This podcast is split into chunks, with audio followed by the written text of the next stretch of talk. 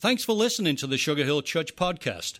To hear more sermons and to find out more about our church, please visit sugar hill church dot com.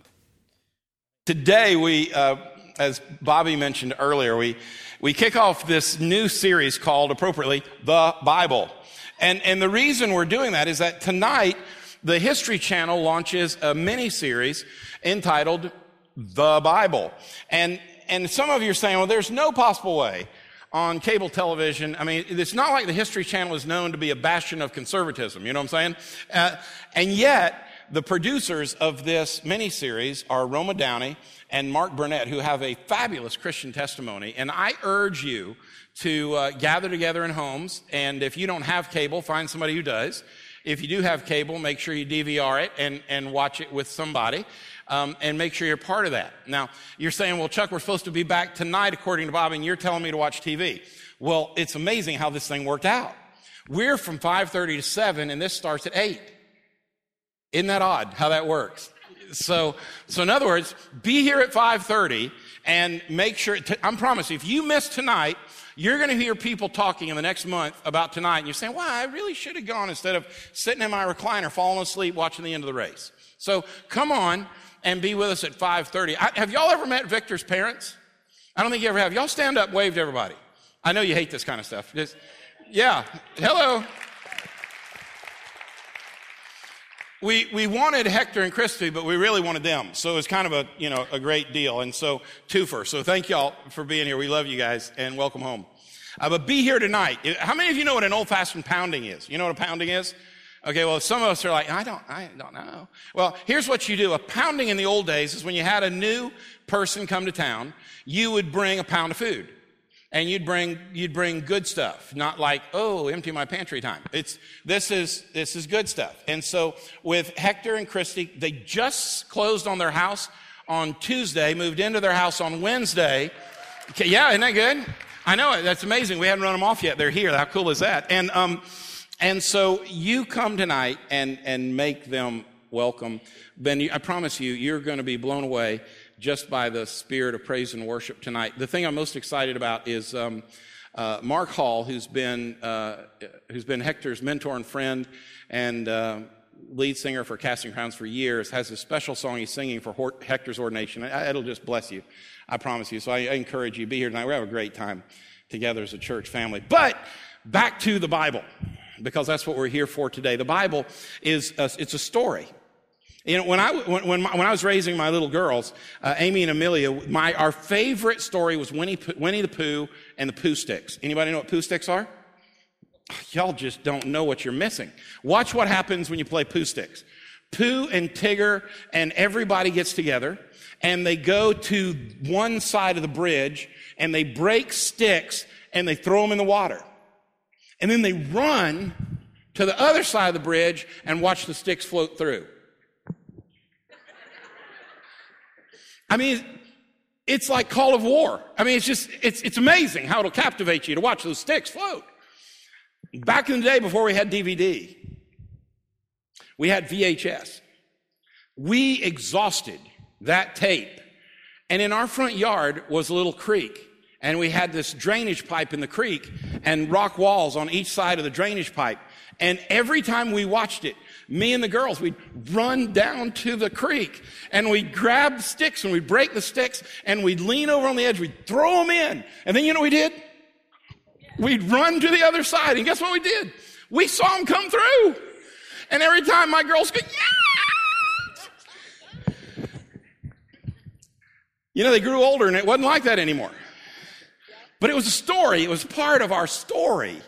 A. A. Milne created this story some one hundred years ago of a bear who loved honey, who was filled with fluff, and the little boy whose name was Christopher Robin. And it was a story, and those stories went on and on, and we still tell them even today when we all get together, and even my oldest daughter with her little boy, she's already got a Winnie the Pooh in his room, and it's just like the greatest thing ever. And so someday I'm going to hold my little boy, and I'm going to bounce him on my knee, and I'm going to tell him about Pooh Sticks, and someday we're going to throw sticks in the water, and we're going to run. Well, I'm not going to run, but I'm going to waddle back over, and we're going to watch those sticks come through because it's a story. The Bible is a story. It's a story of God's amazing and redemptive love for you.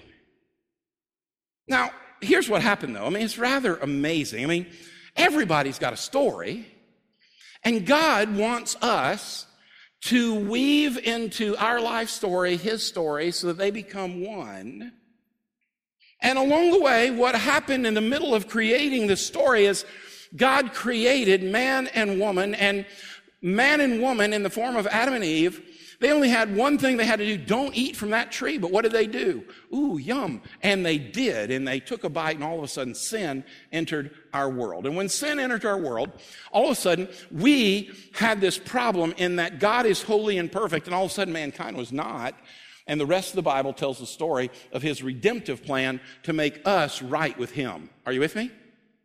Okay, now, in that story, we find story after story about people, and if we're not careful here in twenty thirteen, we will think those stories are about those people. But at the end of the day, today's story is about a man by the name of Abraham and a young boy by the name of Isaac.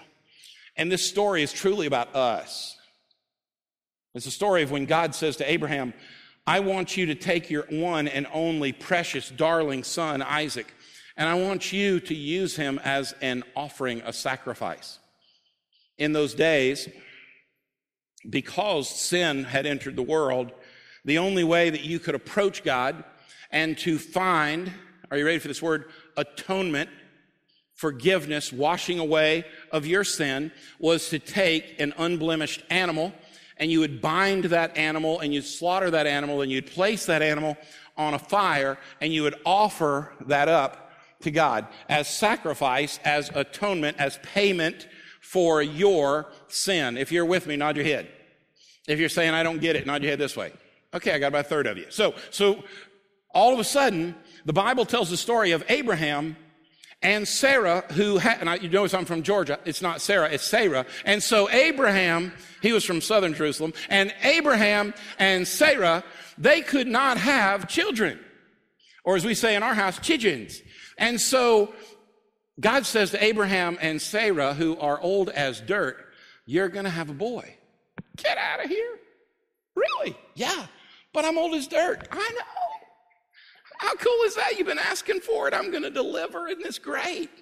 Yes. And now Isaac has grown a little older, and God says to Abraham, okay, I want you to gather wood and your boy Isaac, and I want you to go up on Mount Moriah, and there I'm going to ask you to, as your sacrifice, as your atonement, I'm going to ask you to bind your son Isaac and then lay him on the altar, take your knife and plunge it into the one thing you love the most, and then offer him as a sacrifice. And Abraham acts on that, and all of a sudden it's not just the story of Abraham and Sarah and Isaac, it is the story of me and you, because what we find is that you and I live this story through the lens and the eyes of Isaac.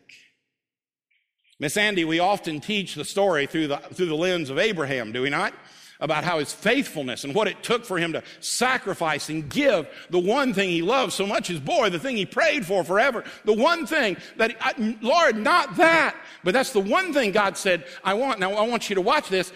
It wasn't that God wanted Abraham to kill his son. He wanted to know that there was nothing that separated Abraham from his God. And he said, I want you to offer the one thing you love the most. And what did Abraham do? He grabbed the sticks and the fire, and he took his boy, and he went up on the mount. And hence the story is known as the binding of Isaac, found in the twenty-second chapter of the first book of the Bible in Genesis. Tonight, when you watch this miniseries, you'll see this clip. Guys, would you run this? And you get to see the rest of this story. So how many of you want to watch it now? Yeah. That's how we'll approach it today, in this living our life through the eyes of Isaac.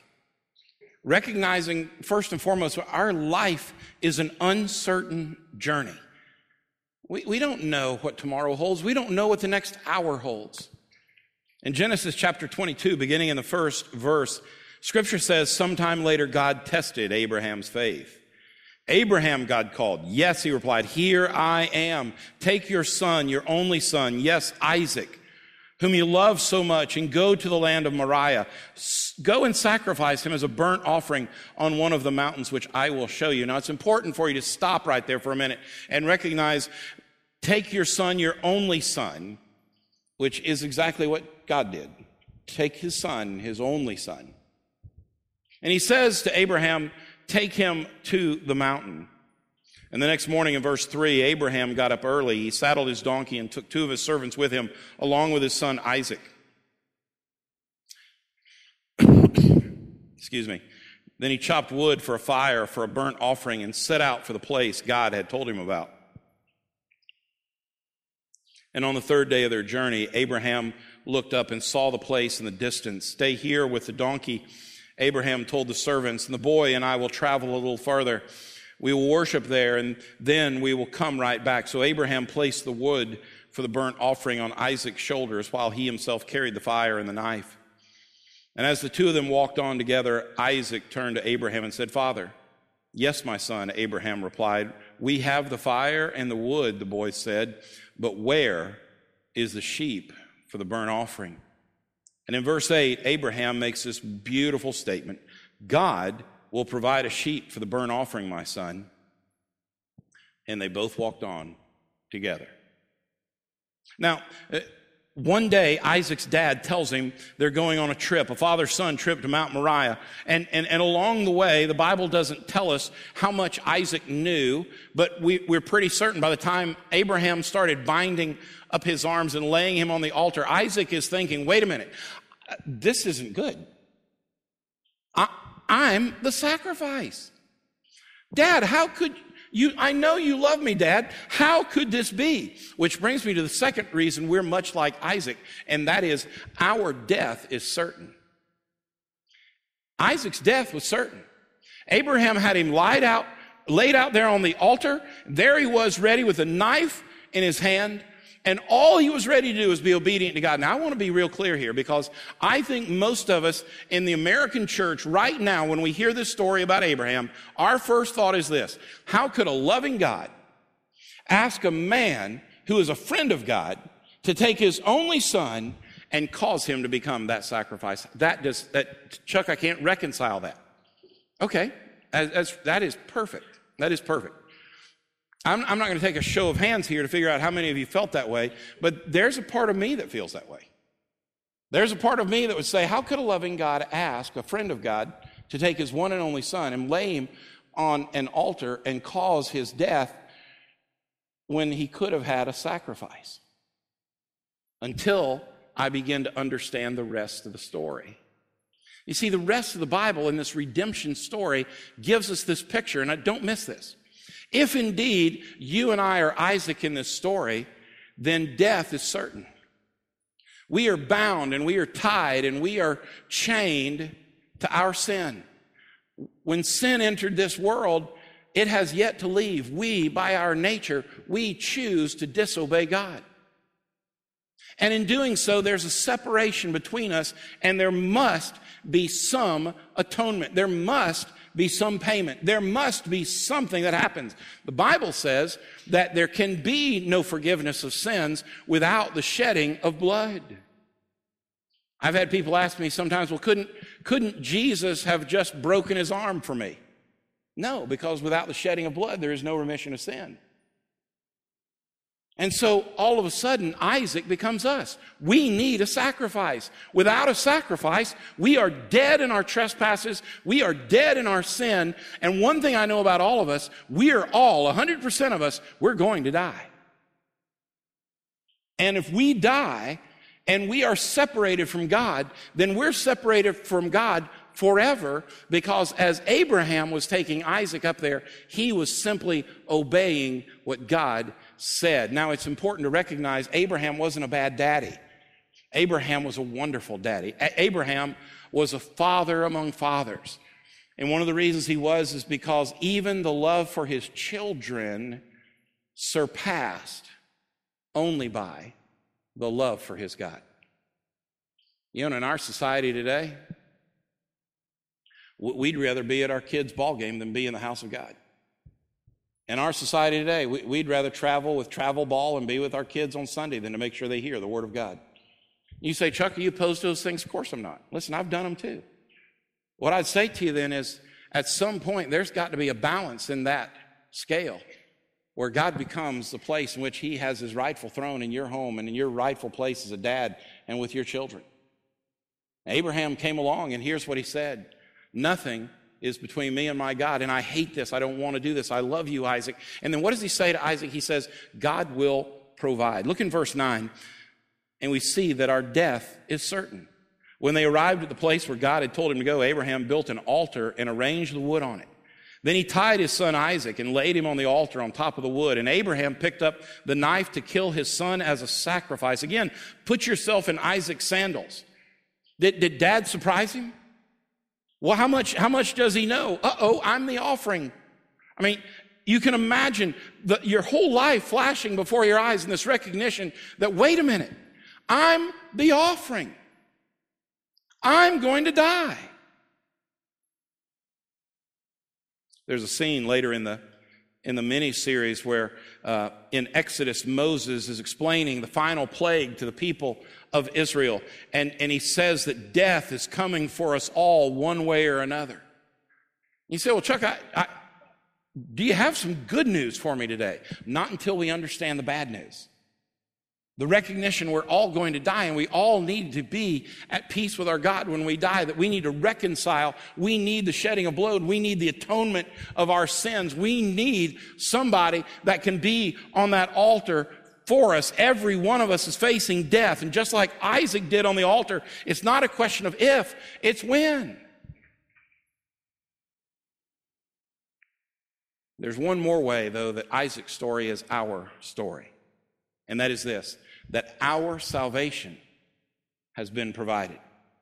Can you, can you imagine for just a minute Isaac raising that knife, preparing to plunge it into the heart of his precious young son? And about the time he comes down with all of his force, he hears the voice of God through an angel that says, no, Abraham, no. And that knife continues to go and with that, the force behind it, and it lands into that pile of wood. And Isaac goes, ah, and realizes my life has been saved. And then out of the corner of their ear and their eye, here's what they see and they hear. Bah, bah.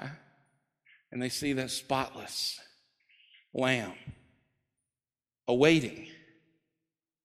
In the back of Isaac's mind, he must have heard these words that his daddy has said, God will provide. God will provide. Some of you are here today and your marriage is a shambles and your relationships are a disaster. Your job is ridiculous. You've lost your home and you've lost your possessions and you're addicted and you've got problems and you've got cancer in your life, or maybe your parents recently died, or there's something in your life that's got you strapped down and bound and addicted, and you're just looking for something, and all we're looking for is in the corner of our ear to be able to hear this, I love you. So don't miss this. If you're Isaac and God the Father wants to pick you up and hold you like Abraham did his boy, that means there's got to be a spotless lamb to pay the price for your sin on that altar. And in the quietness and the stillness of a moment like this, we come to the peace and the recognition that Jesus is our Lamb. Verse eleven says, at that moment the angel of the Lord called him from heaven, Abraham, Abraham. Yes, Abraham replied, here am I. Don't lay a hand on the boy. Then Abraham looked up and saw a, a ram caught in its, by its horns in a thicket. So he took the ram and sacrificed it as a burnt offering. Can you imagine the relief? Romans six twenty-three says, we can be certain of this because the wages of our sin is death. Now, to put that into context that we might grasp is this: because we're all sinners, what we've earned and what we deserve is death apart from God. And yet Jesus came, and at the moment in which we were bound in our sin, in the moment we were bound in ourself, in the moment we were bound in our addictions, at the moment when we were bound in awful relationships, in the moment we were bound in loneliness and depression, out of the corner there, Jesus came in the figure of a spotless Lamb of God and said, "I'll die for you," so that God the Father could reach down and pick us up and draw us near to him and say, "I love you, my son. I love you, my child. I love you, my little girl." Because the spotless Lamb was provided, and his name is Jesus. And no, he didn't just break his arm. His extravagant love caused us to place him, because of our sin, on that cross. And nails went into his hands and through his feet, and a spear pierced his side, and a crown of thorns was crushed down upon his head. For the wages of sin is death. But in the fourteenth verse of Genesis twenty-two, Abraham says, "On the mountain of the Lord it will be provided." I think that's what John the Baptist meant in John chapter one, verse twenty-nine, when he said, "Look, the Lamb of God who takes away the sins of the world." Look, the Lamb of God who takes away the sins of the world. I can see Isaac as he drops to his knees in tearful gratitude for the salvation that God provided. You think maybe you could bow in gratitude today as well? This story, like all of the Bible, isn't just about Abraham and Isaac or any other men or women that we might learn about. It's about you. It's about me. It's about redemption story. It's about salvation and encouragement. It's about blessing and instruction. It's about correction and God's immeasurable love for us and how extravagant it is. Today, may God speak to you in his still and his quiet voice within your soul. And may he say, "I've provided for you." I can see Abraham as he pulled that knife up out of the wood and slipped it in and cut the ropes off of that precious little boy. Now he reached down and he grabbed that boy and held him with all of his might and said, "I've got you. God has provided." The question is, will you allow God to provide for you? Will you accept Jesus as the spotless Lamb who shed his blood and died for you on that cross, that you might have life more abundant today and life eternally forever? And you know what? God loves you so much, he lets you pick. So today, as we celebrate his extravagant love, as Hector sings, I'm going to ask you, some of you need to come today, just come to this altar and say, "Lord, because of your extravagant love, I'm laying it all down. I'm, I'm following you." Some of you, for the first time in your life, need to say yes to Jesus. "I'm accepting your sacrifice as payment for my sin. I want heaven and I want life more abundantly today. I, I want all you offered me." Some of you today have been visiting this church for weeks and months, and maybe God said, "Here's where I need to be." And I'm going to ask you when we sing in a minute, we're all going to stand. I'm going to pray. Hector's going to sing. Maybe first note of the song, you want to give your life to Christ and follow him as a Christian. We won't, we won't embarrass you for anything. Bobby or one of our other guys, they'll just pray with you and share with you, "Here's what we do now." Maybe you want to join this church and say, "Come on, I want to join. This is where God wants me to be." You come on. Maybe you need to come to this altar and just pray. Whatever it is, allow his extravagant love to pour out on you today. Would you stand with me quietly and reverently? Heavenly Father, today, thank you that you provided our spotless Lamb. Thank you that you provided the Lamb of God who takes away the sins of the world, Jesus. Lord, today, would we who need you all the time, for those of us for the first time that need to say, "Jesus, I need you. Come into my life, forgive me. I'm tired of living for me. I want to live for you, and I accept your death on the cross and your raising from the dead as payment for my sin." For those who need to join the church that would teach and preach and believe your Bible and honor your Son and serve the world, God, call them to be a part of all that you're doing here. For those who need to come pray, God, give them the strength as we sing of your extravagant love, that you might draw them unto yourself. For you are God. you are worthy. In the name of Jesus, our Lord, our spotless Lamb. Amen. Your love is extravagant. Your love is extravagant. Yeah, it is. Yeah, it is. And your friendship. Is that not beautiful? Your friendship. It is intimate. That's what walking with God is. An intimate friendship with the one who created you. I feel I'm moving to the rhythm of your grace. What your fragrance thing. Is intoxicating. Yeah, it is. In our secret place. Yeah, it is. Your love it's is extravagant. extravagant. Extravagant enough to become your spotless lamb. So spread wide in the arms of Christ. It's the love that covers sin. Amen. No greater love have I ever known. Amen. You consider me a friend. Yeah. To capture my heart. Yeah, amen. Again. Amen. There really is no greater love. You're like me, don't you? Don't you need to let those arms of love wrap around you this day? Don't you need to allow the presence of Jesus to overwhelm you? To let His extravagant love just pour over you? To recognize the goodness and the grace and the mercy of a God who looks at us and knows all of our faults, knows all of our problems, and yet says, I love you. Come here, I've got you, my son. I've got you, my child. I love you. His grace is extravagant. Spread wide your arms.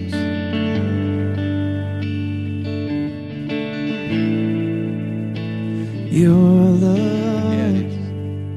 It's extravagant. Is extravagant.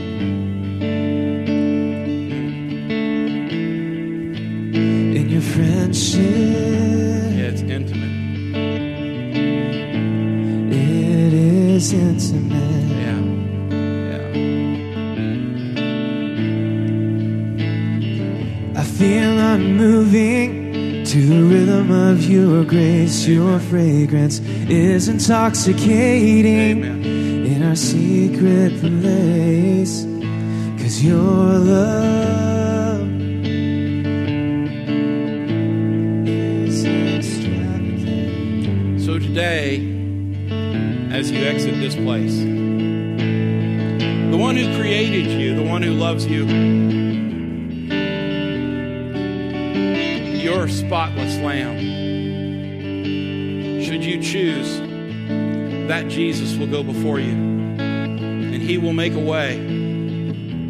He will make your crooked path straight, and he, he will provide a way for you because He loves you with extravagant love.